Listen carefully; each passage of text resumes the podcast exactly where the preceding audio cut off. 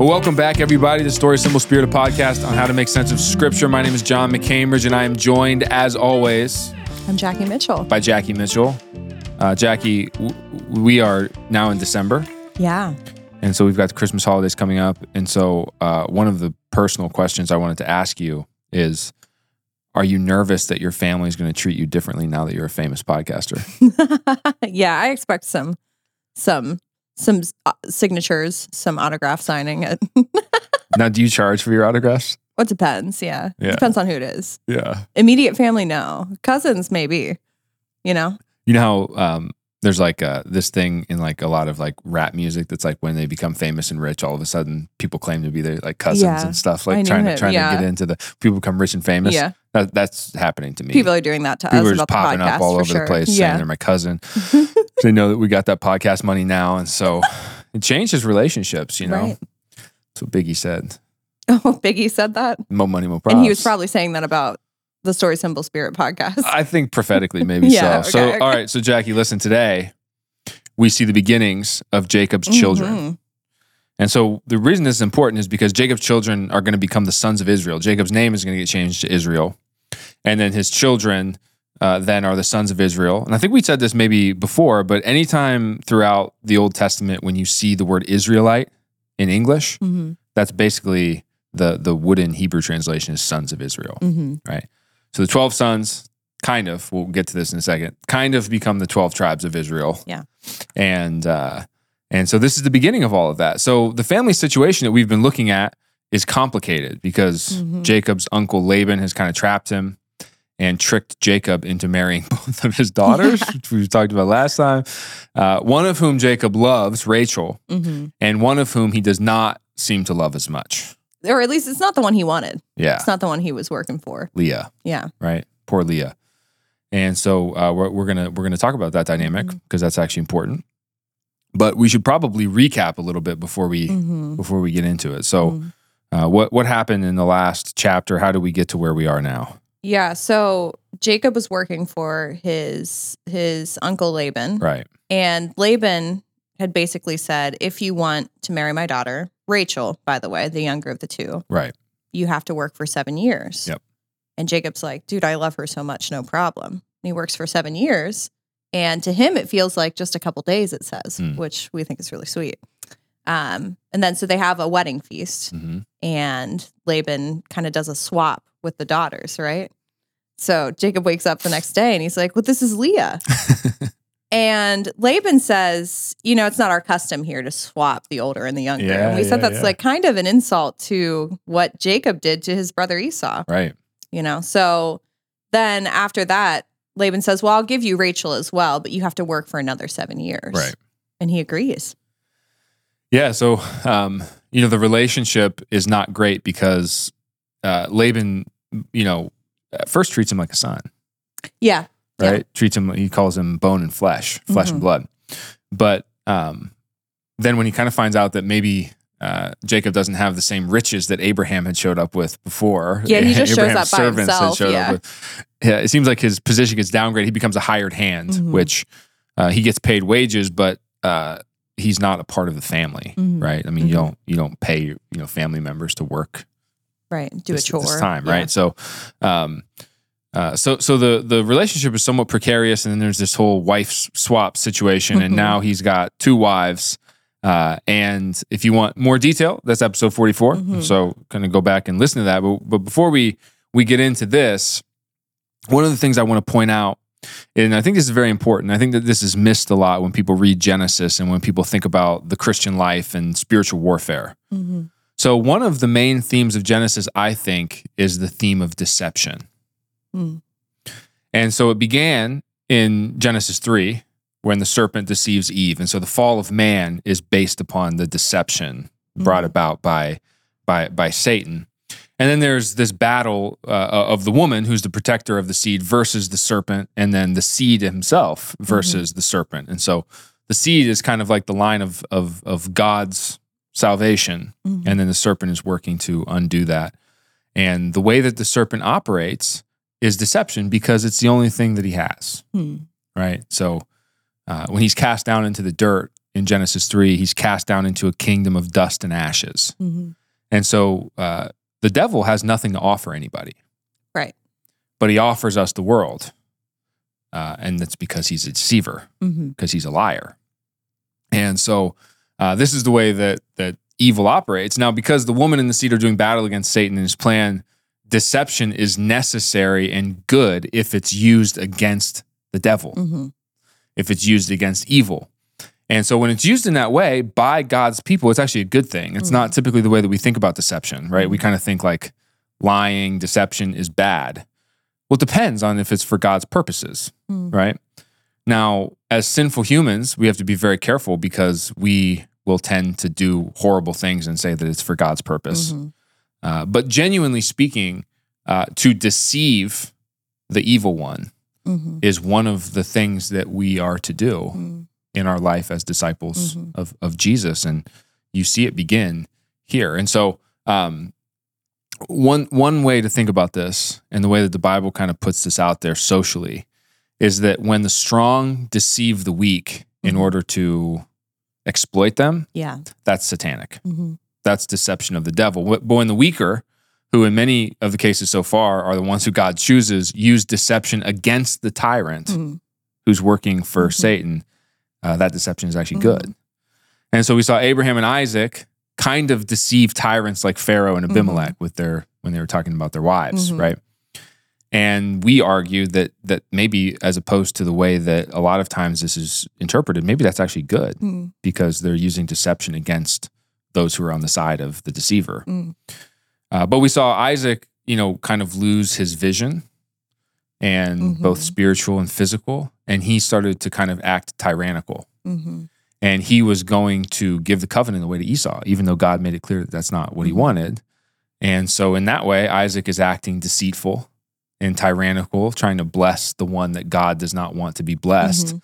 And Rebecca and Jacob's deception of Isaac, in that sense, is a deception of of of a tyrant, one Mhm. who's working against the purposes of God. And so, in that way, we argue that that's actually good too. Mm. That Rebecca is technically the one who puts the plan in action, and that Mhm. that's a heroic act in that moment to protect the plan of God. So, we are going to see Jacob begin to have children. And these are the children of the promise. These are the covenant carriers of God. And this is the beginning of the transformation of a family into a nation. So Mhm. we're kind of at this point Mhm. where it's like the family of Abraham is starting to become a nation because these are the 12 sons who are going to become the sons of Israel, Mhm. the, the 12 tribes. And uh, so in in this saga, there's going to be more deception. Mm-hmm. So we're going to see Jacob deceive Laban in a couple chapters, Mm-hmm. kind of. Mm. And the reason we're laying this theme out is because it depends on how, what you think about deception as a theme in Genesis as to whether it's good or bad that Jacob deceives Laban. Yeah, you have to look at the intent behind it, right? right? And who Laban represents and who Jacob Mm. represents, right? And so it's never quite as simple as saying, you know, this is bad and this is good. Mm. Everything in our experience is contextual and it depends on, you know, whose behalf you're genuinely working for. hmm right? So if you start to exploit people in the name of God to glorify yourself, Yeah. you are working for the devil. Yeah, And so you can say all you want that you're doing this for God and so your deception is okay, Yeah. but that's not true. yeah. And God knows that and the judgment of God will parse that Mhm. out. hmm But to work against the devil, who's a deceiver to use deception is one of the Mhm. things you're going to see throughout the Bible by the people of God. And, Mhm. and I actually think that that's a good thing. Mm. And I think that in our battles today, we we use deception against Mm. the devil, and we should. Mm. So we'll we'll uh, probably tackle that theme a little bit more as we go forward. But uh, before we get into the the actual scripture, as always, if you enjoy this podcast, please like and subscribe, give us a rating and a review, share with a friend. And so let's begin Genesis 29, 31 through 35. When the Lord saw that Leah was not loved, he enabled her to conceive, but Rachel me- remained childless. Leah became pregnant and gave birth to a son. She named him Reuben, for she said, It is because the Lord has seen my misery. Surely my husband will love me now. She conceived again, and when she gave birth to a son, she said, Because the Lord heard that I am not loved, he gave me this one too. So she named him Simeon. Again, she conceived, and when she gave birth to a son, she said, Now at last my husband will become attached to me, because I have borne him three sons. So he was named Levi. She conceived again, and when she gave birth to a son, she said, This time I will praise the Lord. So she named him Judah. Then she stopped having children. Yeah, so four kids, right, from Wow. Leah. And so, uh, if you look at that first verse, um, when the Lord saw that Leah was not loved, He enabled her to conceive. Mm, Uh, I think that one of the things that we've seen so far that is going to continue is that there is a real sense in the scriptures that God sides with the oppressed. mhm. Nothing that has happened so far in this saga is Leah's fault. Yeah, that's true. She didn't ask for this. Yeah. And her father is probably doing something somewhat against her will hmm by giving her to, to Jacob. Yeah, who wants to be given as a wife to someone who really wanted their sister? Exactly. Yeah. And now Jacob is treating her Yeah. like she's secondary. Yeah. And so, in that way, she is oppressed Mhm. relationally and she's unloved, at least compared to Rachel. Jacob, her husband, prefers Rachel, and he's made that very clear. Yeah. So, so Leah has been rejected, right? Um, in in the Bible, um, the the actual word is that that Leah was hated, Mm. but in the Bible, that word hatred it, it has you know kind of a, a wide semantic range, and rejected is kind of my my favorite way to think about it. So Mhm. when we get to the point where it says that that uh, Jacob was loved and Esau he hated, yeah. it's Esau he rejected hmm as his covenant carrier because he sold Yeah. his birthright, Yeah. right? Yeah. Um, so that's kind of what what is going on with these sisters, and so God sees this, and remember this this symbolic, you know, track of vision that we've been seeing. God sees correctly. hmm So when we see with our own eyes, we see incorrectly, but God sees correctly. He sees that she's being rejected, and so He acts on her behalf. And it kind of sounds like He vindicates her because she's rejected, Yeah. Mhm. which is interesting. I think it's interesting because we can sometimes read a narrative like this, and because we're angry at the situation for happening to Jacob, we can then be like, well, Leah got what she deserved. hmm But you're right in saying that nothing's been her fault up until this. And so, like, our judgment of like whether Leah should be loved or rejected or not, Mm. you know, is largely because we don't see correctly and we want like this this Yeah. sense of like retribution to happen, even on people that don't necessarily like deserve it. Right. Yeah, because like you know, there's this battle going on between Laban and Jacob, Mm-hmm. but Leah's collateral damage in this. Like yeah. you know, she didn't ask for this. Yeah. And so it's important to to show that like you know, which we've been doing a little bit that like I think that sometimes Jacob gets a bad rap and so we've Mhm. been kind of building his reputation a little bit by the way that we're interpreting some of this stuff. But at the same time like he's he has these two wives and he's showing favoritism. Mm-hmm. And that is going to become a theme Mm-hmm. in in the Bible Mm-hmm. that that God actually does not show favoritism. Mm-hmm. Even when he elects and chooses um responsibility comes upon that, right? Judgment starts with the house of God. Mm-hmm. And so even those he chooses, he actually expects more from. Mm-hmm.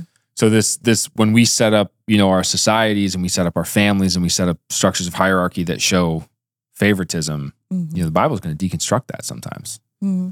And this is this is what happens here. And the way that he vindicates her because of what's happening. And remember that like the Bible does not believe that the main value of a woman is having children. Mm-hmm. The reason that it's so important in these stories is because we're talking about the seed who's going Mhm. to crush the serpent's Mhm. head. So having children in the line of of the Messiah is very important. Mm-hmm. So being barren becomes very important. Having Mhm. children becomes very important thematically, not necessarily as an description of this is what women are supposed to do Yeah. and this is what women are, uh, but because of of the the storyline. And so she has so she has a child, and her, uh, we're going to look at the names of all these children because they're all meaningful and Mhm. important. And so her first child is Reuben, Mm-hmm. which is kind of interesting because there's a very sordid story about him later that we'll get to in Genesis. But besides that, we don't really hear a lot about Reuben. Mm-hmm. In the And he's the firstborn. It's the firstborn. Yeah. We don't really hear about the tribe of Reuben Yeah, that's true. in the stories. Not popular.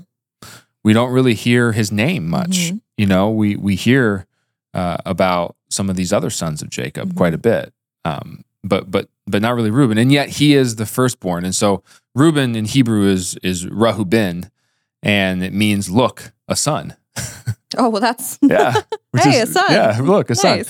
So Ben is son. So whenever you see Ben in a in Mhm. a name in Hebrew, it means son. And uh, it, that that word Rahuben also sounds like he looked on my distress or he Mm. has looked upon my misery. Mm.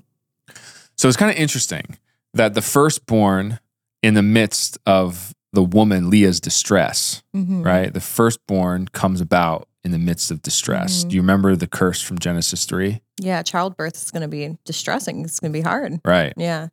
In fact, when we get to the law, uh, women are, you know, quote unquote, unclean after birth Mhm. for a period of time. Mhm. This is why.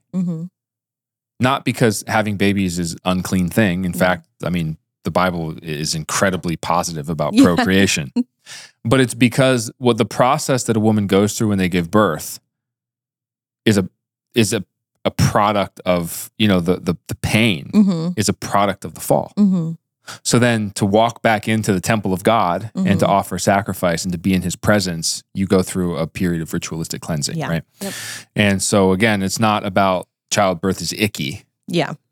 It's about the fact that uh, the pain and the distress that that woman just went through Mhm. is a product of the fact that that creation has fallen, Mhm. right?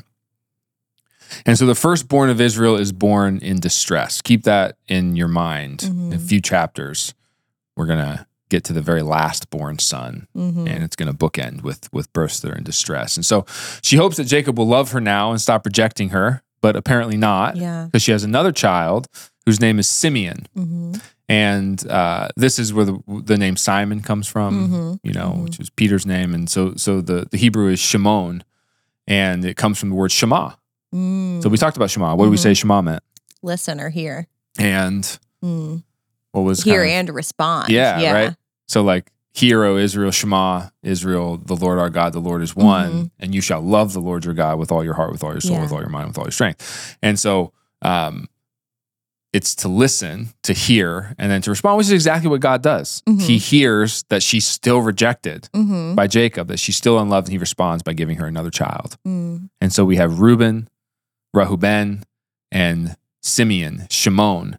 And then she has another son. And so she has the third son. She's like, now that I have three sons, my husband will be attached to me.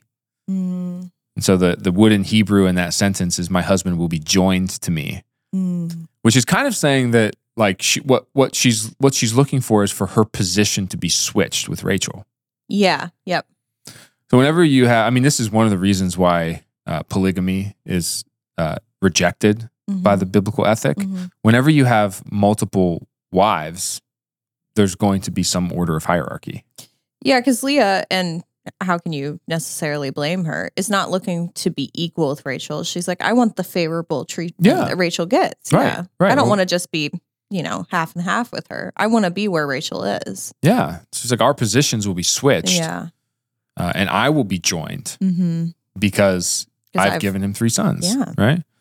Uh, and so this son's name is is Levi, Mhm. uh, Lava, and uh, um, the the word it comes from from the Hebrew word Lava, which is which is from that uh, join to be joined. Mm. right. Mm-hmm.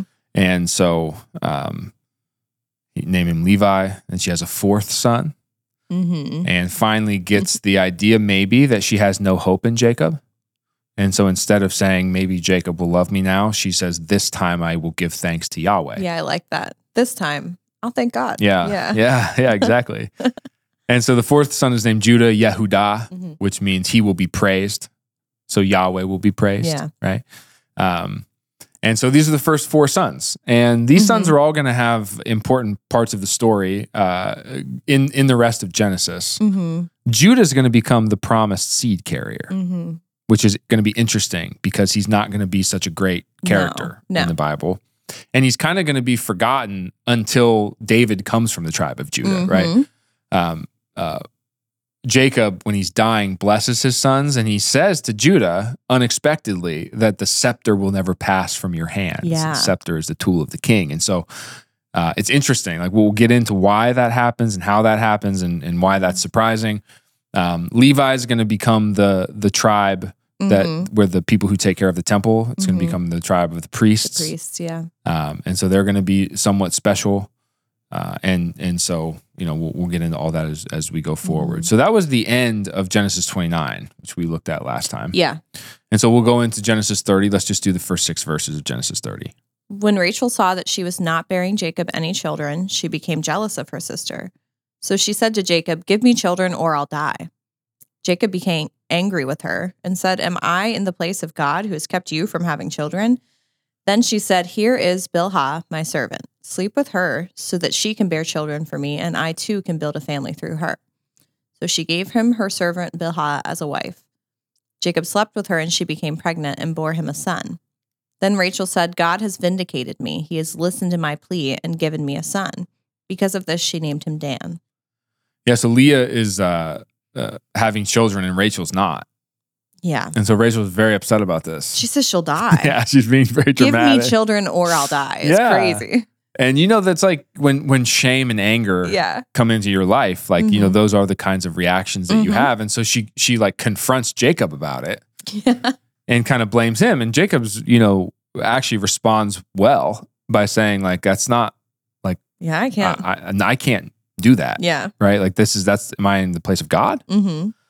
like you need to be you know you need to wrestle with god about this and Mhm. and you need to go to god and um, the the common scheme that we've looked at comes about again give me a child through a surrogate Mhm. which we said was very very common in the ancient world right Mhm. there's no um, uh, ivf there's Mhm. no you know uh, if uh, you know help like fertility medications none of that none of that exists in the ancient world and so if you're going to have a family line and a woman can't get pregnant then this is the way that it used to happen Yeah. through a surrogate through through a servant and uh, so you know we saw this with abram and sarah uh, abram and Mhm. sarai and hagar and so it's not necessarily good Right. but it is it was a common practice at the time. So it happens here. And if you remember uh, the that little detail last chapter when each wife is given to Jacob, it randomly mentions the name of the maidservant. Yeah. It's just like, Yeah. and then Laban gave this servant, yeah. right? And so Bilhah was the one that he gave with with Rachel, Mm-hmm. and that's why that was mentioned before. So it's really not so random. Mm-hmm. But Rachel has her first child through through a surrogate, Mm-hmm. and she names him Dan, which means vindicated or judged. Mm. So Daniel, Don Don El, is God is my judge, Such a cool name. or God is my vindicator, right? Yeah. El. Whenever you see El at the end of a Hebrew name, it means means God. God. Yeah. And so, uh, yeah, God is my Mhm. judge. And so she names him this because it seems like God has righted the wrong, Mm. which is what judgment in the Bible is, by the way. Mm-hmm. Some people think judgment is punishment. Mm-hmm. It can feel like it if you're in the wrong. Mm. but judgment is when God rights what's wrong. Yeah. And so um, uh, she she names him, you know, uh, judgment or vindication, and uh, she she it seems like she regards this as an answered prayer Mm-hmm. because she gives glory to God. Mm-hmm. So she came to Jacob and yelled at him, and Yeah. Jacob said, "You should go to God," and Yeah. she and it seems like she did yeah. Yeah. because God answered her prayer. Mm. And so it seems like like honestly, so far in terms of the women of the family, both women so far love and trust God, Yeah. which is a good thing. Mm-hmm. And so neither Rachel nor Leah are villains. Mm-hmm. And sometimes you try to kind of like juxtapose them against each other, and Mhm. there's certainly drama that we're going to get into here. But but it, that, that's not really the way that the narrative is setting it up. It seems like they're both crying out to God and then thanking Him when He answers Yeah. and trusting in Him. And so now Rachel has a son, Dan. Mhm. So let's read seven and eight. Rachel's servant Bilhah conceived again and bore Jacob a second son. Then Rachel said, I've had a great struggle with my sister, and I've won. So she named him Naphtali. Yeah, so this is kind of weird, right? Yeah. Rachel's servant Bilhah gives her a second son, hmm and she says, and then Rachel says, "I have had a great struggle with my sister, and I have won." Interesting because if you're counting, she's two sons down from Yeah, Leah. Yeah, and so for some reason she thinks this makes her the uh, the winner, Yeah, I don't know. which is interesting. Like Yeah. that, I don't I don't really think that there's great. You know, I haven't read anything in commentaries that that except for the fact that, um, you know, maybe Leah was trying to switch positions with her in terms of the favorite wife, and Leah thought she could do that because she was having kids, and now Rachel's having kids. She's like, I'm And having so multiple kids. She's like, so you, you don't, you gonna- can't take my spot, right? He loves me more, anyways Yeah. something like that. So so the what, what it actually says in the Hebrew is with mighty struggle I have struggled with my sister Mm. and I have prevailed. And so Naphtali, which is the son's name, means something like my struggle or my my wrestling. hmm Now one of the things that's kind of interesting about this is it's a little it's I don't think it's the same root word, but to wrestle hmm becomes what Israel's name is. Mhm. Jacob's gets renamed to Mhm. wrestles with God, Mhm. And so there's something about prayer. Mm, There's something about a, a life with God where you wrestle with Him. mm, You contend in this world for and with God. hmm And that in and of itself is not a bad thing. It's not that we're against God, it's that we're calling upon Him to do the things He promised to do, mm, right? Call upon the name of the Lord, the God of the covenant. hmm And so it kind of seems like Rachel's doing that hmm here, right? She's in this kind of wrestle with God. And uh, so, so when Jacob wrestles with God, it's not actually the first time that we see this. She even Mhm. names her son something that means my, Yeah, my struggle yeah. or my wrestle. So let's do nine through 13. When Leah saw that she had stopped having children, she took her servant Zilpah and gave her to Jacob as a wife. Leah's servant Zilpah bore Jacob a son. Then Leah said, What good fortune! So she named him Gad. Leah's servant Zilpah bore Jacob a second son. Then Leah said, How happy I am! The woman will call me happy. So she named him Asher. Yeah. So, so what is, so now what's Leah's response to Rachel thinking she won? She's like, Oh, you're giving your servant as a surrogate? Let me get my servant. Yeah. This is classic, like sibling. Oh, yeah. Oh, yeah. And you know, like having children is traumatic Mm on the body. Mm hmm. And so the idea, you know, and, and you still see this sometimes with with like uh, especially like a generation ago, our, our parents' generation with like Catholic families Mhm. where a mother would have like 10, 12 kids. Mhm. Uh, but not usually, Mm-hmm. right? It's it's it's traumatic on on on your body and on your physical um, well being, and so um, you know this. It, it doesn't necessarily say that Leah is infertile now. It says she stopped having children. Yeah. Who knows what that means, Mm-hmm. right? I mean, Jacob doesn't seem to like her that much, so it could Mhm. mean that. Yeah. Could mean that that she's so, something's wrong. She's in Mhm. pain, right? Mhm. And so, but she doesn't want to stop having kids because here's Rachel. And she says she's won. She's declared she's Yeah, won. You can't leave it like She that. named you her can't be son. like, oh, you won? That's Yeah, I've wrestled with my sister and won, and so I named my son Wrestle. I do kind of Like- wonder if, you know, do you ever like did you ever fight with your siblings when you were younger? No, And you just never, right? And even if you didn't win, you just say, Oh, I won. I definitely won course. that.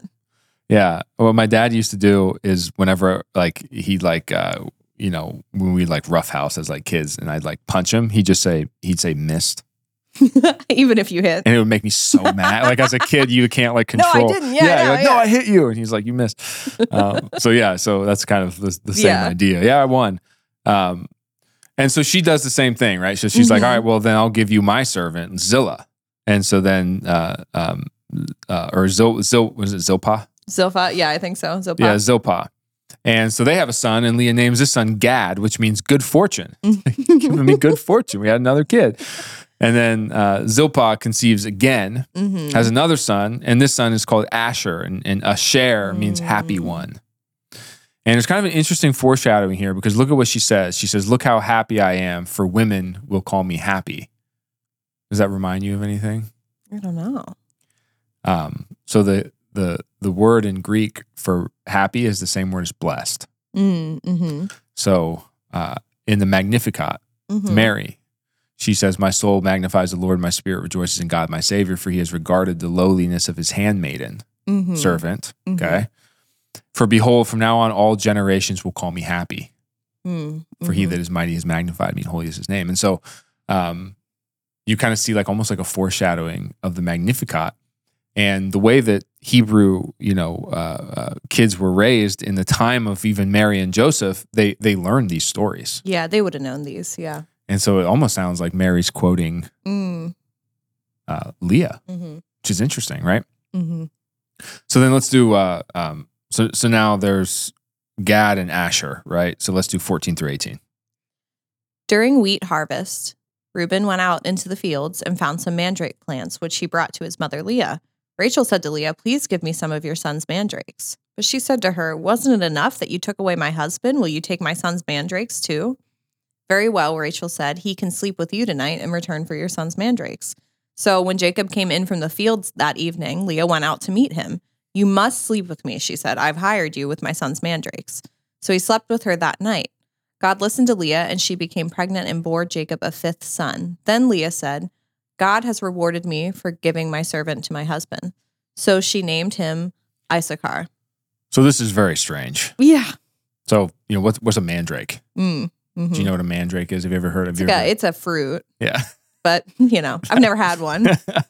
so some kind of fruit that grows in the Middle East. I think I don't know if it's the King James version. No, I think King James says mandrake, but there is a version that calls these love apples. Oh, Which when you read the story and you say love apples instead of mandrakes, it makes it a little bit funnier. But um, uh, but but there's this thing in the Song of Songs about Mm. mandrakes, Mhm. and so that kind of gives us a little bit of context as to what they're supposed to Mhm. represent. And so Song of Songs 7, 11 through 13, which Song of Songs is kind of steamy. So Yeah, just a little right. forewarning. It says, Come, my beloved, let us go to the countryside. Let us spend the night in the villages. Let us go early to the vineyards to see if the vines have budded, if their blossoms have opened, if the pomegranates are in bloom. There I will give you my love. The mandrakes send out their fragrance, and at our door is every delicacy, both new and old, that I have stored up for you, my beloved. Mm. So, uh, in the the the Song of Songs and what we're talking about here in Genesis 30, uh, in the verse, the passages you just read, is that this is during the wheat harvest, Mhm. which is in May, Mhm. and May is springtime. Mhm. And there's something about springtime when the leaves are budding, when fruit is blooming, that has always been connected with fertility, Mhm. fertility of the earth, fertility of of humans because we're part of the earth. Mhm. And so the mandrakes apparently have a fragrance. Mm. And apparently that fragrance, according to Song of Songs, is associated with with love in Mhm. some way, right? We we do this with scents sometimes. Uh, and so I don't necessarily think we need to make it like the mandrakes or some kind of aphrodisiac or anything like that, but they are associated with sex and fertility. And so it's intentional that this Mhm. conversation is focused around mandrakes. And uh, Reuben brings these mandrakes to Leah, Mhm. and Rachel, Rachel wants them. I don't know why. Maybe she's hungry. It's like, uh, Or maybe she thinks they'll help with fertility. yeah, Yeah, yeah, exactly, exactly. And so there's obviously some tension here. hmm And you see what Leah says to her? You've taken my husband. Now you want to take my son's mandrakes. I know, right? Crazy thing You've say. taken my husband. Now, um, uh, it's kind of interesting because technically Uh huh. she was the first wife. Yeah. Now, the way that came about was, Was sorted, deception. Yeah. but she was the first wife. And then Mhm. Rachel is given, and then Rachel becomes the favorite. Mhm. So you can kind of see Mm-hmm. this coming up. Now, I think this is interesting. She says, "My son's mandrakes." Mm. So she might. She kind of says, "You have my husband, but at least I have sons." Mm, because Rachel's only had surrogate Right. sons. So you think that Leah's trying to jab at, like, well, I have like my biological sons." The first four sons were from her, Mhm. right? Not not surrogate. Mm-hmm. And so, you know, uh, you you took my husband. Now you want my son's mandrakes. Mm. And so Rachel offers Jacob to Leah. Crazy trade deal. And so uh, for a night, I guess. Yeah. And so Jacob comes home, and Leah says, uh, in the Hebrew, "You must approach me," Mm. which is a euphemism, uh, because I've hired you with my son's mandrakes. Crazy. so think about that word "hired" and the Mm. story that we've gone through so far. Mm. Right? What do you think she's jabbing at Jacob about? I mean, Jacob was basically a hired hand for his uncle, right? That's how all this drama started. Yeah. And he was downgraded, right? Mhm. Like you know, my flesh and bone. Actually, you're a hired hand. And now Laban is tyrannically Mm-hmm. kind of abusing and using Jacob. Mm-hmm. And Leah has somewhat been abused by Jacob Mm-hmm. in her in his lack of love and regard for her, and the fact that he's kind of rejected her uh, for for Rachel. And so she kind of brings this up, Yeah. right? Hey, you know, you're a hired hand, remember? So so for tonight, I hire you. Mm. Just kind of a. Mm-hmm. I mean, there's some sick burns in Genesis. Yeah, didn't really, there about. is. Yeah. And so they have a son. And she says, God has rewarded me. So she names his son Issachar, Yitzhakar, uh, which sounds like man of reward or man of wages. Ooh. Sakar. So Yitz. And then Mm. Sakar. Sakar means wages or reward, right? Mhm. Because you can kind of think of wages as a reward, As a reward, in some way, sure. right? Yeah. Uh, and so you kind of see what's going on here. She hired Jacob with the wages of the mandrakes, and they had a baby, and this baby is the man of wages. It's crazy. And so Leah says, uh, God has rewarded me for for giving my servant to my husband. Mm. But But she slept with Right. Jacob. so what is what is uh this has caused many interpretation issues over the Hmm. year. In fact, uh, people who I always think end up looking kind of stupid have said that this is like, you know, a mistake. Mm. It's like the author forgot that that this wasn't a surrogate Yeah. situation, right? Uh, so uh, God has rewarded me for giving my servant to my husband. So uh, Mm. is kind of in the realm of speculation here, but I Mhm. think that maybe what this means is that uh, when it says that Leah stopped having children hmm after the first four, hmm there's a part of me that thinks that maybe what that means is that Jacob stopped sleeping with her, hmm which is a further uh, movement of rejection. hmm And so her response to this is to give her servant, Yeah. right? So we kind of talked about it like her response to Rachel Mhm. was to give her servant, but actually, maybe it's her response to, to Jacob and the fact that he's not, you know, being a husband to her. Mhm. And that sacrifice of giving your servant Mhm.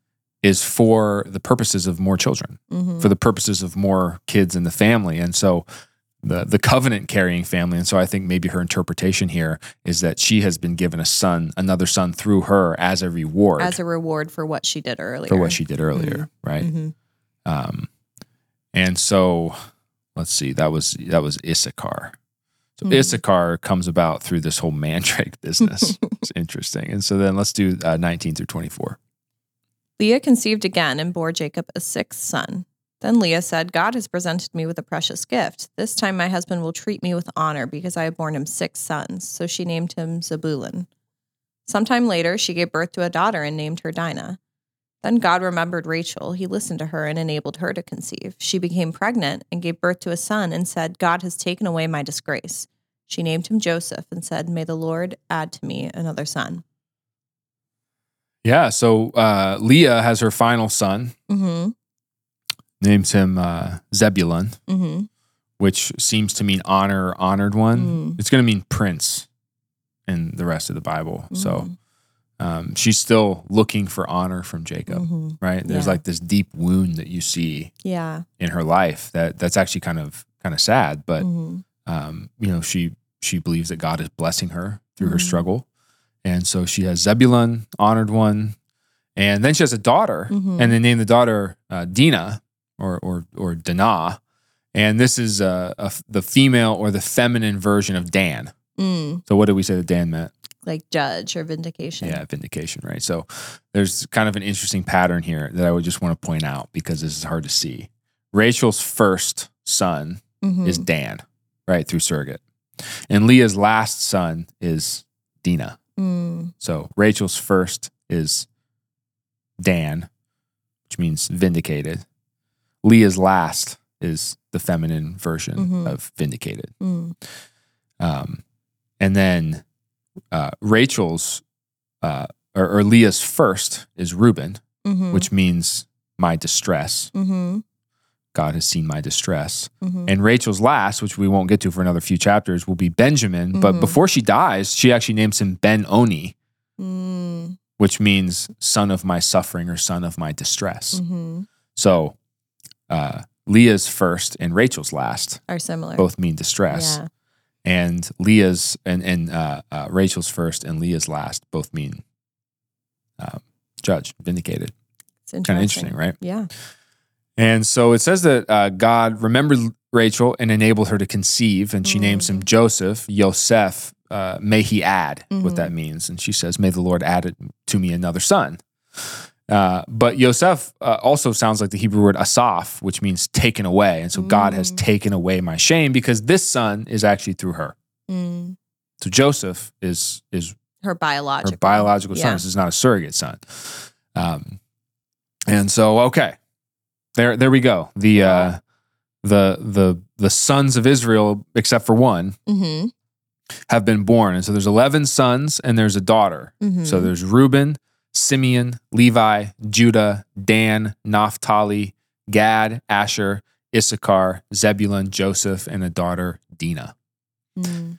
And so, actually, uh, I don't know how deep we're going to go into this. I don't know how much it matters. The chronology of this is actually kind of confusing because I don't Mhm. necessarily think the order in which the sons are born is the order. Uh, in the in the order in which the son's birth is presented is necessarily the order in which they're born Yeah.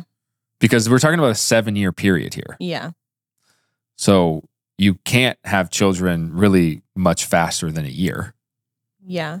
And each of these women are having quite a few children Yeah. and finding out that they can't have children. And Yeah. Right. And he's got like- two wives, so we don't know what's going on when. Yeah. exactly.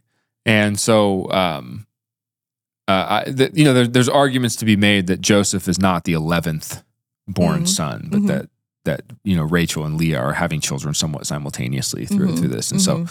um, uh, we, we, we might, we might get into that, but here, here's, here's what I want to point out. We are 46 episodes in. Mhm. And it seems like most of the episodes has have focused on either a promise of children being born or actual children being born. Mhm. So we've gone through so many genealogies, Mhm. so many stories of barrenness Yeah. already, the inability Yeah. to conceive, and so many stories of births. Mhm. And so the question is why? Right. Why is that such a focus of the Bible?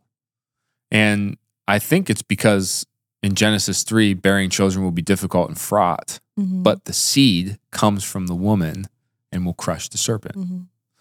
And so that's what all of this is about. Mhm. All of these stories of births, all these stories of distress of birth, all the stories of not being able to have children, the tragedy of that, the shame of that, uh, the way that God vindicates that, the way that God moves in that, all of that is not necessarily just a commentary on the goodness of having children, it's a commentary on the line that will lead to Mhm. this snake crusher. Because remember, it just says that your offspring. Yeah. So every child that's born in the line might be the one. Yeah. Yeah. There's that hope that we don't read into as much when we read Right. the narrative. But Right. when you're in it and that's your only hope, that's Right. like all you think about. Yeah, who's the one? Mm.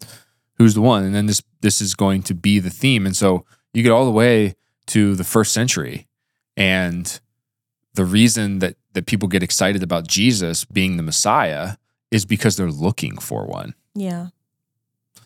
Well, why are they looking for one? Well, they have been already for two thousand years by the time Yeah. Jesus comes, right? Yeah. And so everything in the Old Testament, and I believe we Christians have to read it this way, the Old Testament is messianic. Mm-hmm. Absolutely. points towards what is Mhm. fulfilled uh, in in in Jesus, and so um, we've got all of these all of these children. Mm-hmm. For the most part, the women have turned to God and thanked Him Mm-hmm. for this, Mhm. and they've been grateful, and they seem to be seeing this correctly. And like we kind of talked about, it's interesting, right? Jacob is kind of like a behind the scenes character in all this Yeah. doesn't I mean besides when he got in the fight with with Rachel because Rachel said if you don't give me children I'll die Yeah. he doesn't speak Yeah. It's in like this whole the women narrative. are just, yeah, so the women are the ones that are moving Yeah. this thing forward which we've seen before. right Yeah. so it's interesting like when you read this through the modern lens and kind of like you know I'm not making a commentary on this but some of the current feminist ideology Mm-hmm. it seems like these stories are bad because they're focusing so much on women having children and Yeah, it's like well correct. women are more than their ability to have children but actually if you read the story in my opinion correctly what you see is that it's actually women are the ones who are driving redemptive history forward. Yeah. forward Really, we've seen a lot of that so far. right and uh you know it was rebecca who kept Mhm. the seed Mm-hmm. and protected it it was sarah who Mhm. protected isaac Mm-hmm. i mean there's all these moments where like remember abraham it kind of seemed like preferred ishmael Yeah. because it was his first son And he was like, let's just use this one. And then sarah was the one who protected isaac Mhm. by by casting out Mhm. ishmael Mhm. um, and then you get to uh, isaac Mm-hmm. and uh, he wants to give it to esau Mm-hmm. right so he prefers the, the oldest Yeah. and it's rebecca the Mhm. wife who protects the seed by this deception and so um, you know this this kind of idea that the bible is uh, you know negative towards women Mm. is not true in terms of the macro Mhm. narrative of the plot right in fact the what i always talk to people about when when they when they have questions about this is the main metaphor that's used in terms of us and christ is bride Mm-hmm. it's feminine Mm-hmm. and the reason uh, is because uh, you know the the the Messiah comes through Mary, Mm-hmm. not even Mary and Joseph, Mm-hmm. it's Mary. And so you kind of see this thing where there's actually like an incredible amount of of power and agency and effectiveness that's displayed by women, even in these oldest stories that we have in Genesis. And so um, just kind of an important an important thing to keep in mind as we we, Mhm. we read these stories. And this is why it's important to get the context and to get the symbolism and to try to, the, you know dive into some of this stuff. And so today we talked about we we continued the story, the Mhm. narrative. We talked about some of the symbolism of the names Mhm. and the symbolism of the mandrakes and Yeah. some of the symbolic aspects. And we talked about the spiritual aspect of the fact that all of this is because these sons are being born and these are the potential crushers of the serpent, Mhm. of Satan Mhm. and, and the, the powers of evil and darkness. Mhm. And so the, the, the story, symbol, spirit, hermeneutic moves forward. And this is the last um, generation that we'll see in in Genesis, correct? We've we're going to focus in on this family Yeah, I mean, this, yes, this Yeah. becomes the family that we start to, to that we'll end Genesis that we end with. Genesis yeah. with, right? And so, like you know, Joseph becomes the hero of Genesis. He was Mhm. just born right here, Mhm. right? And so we'll see how the rest of it plays out until.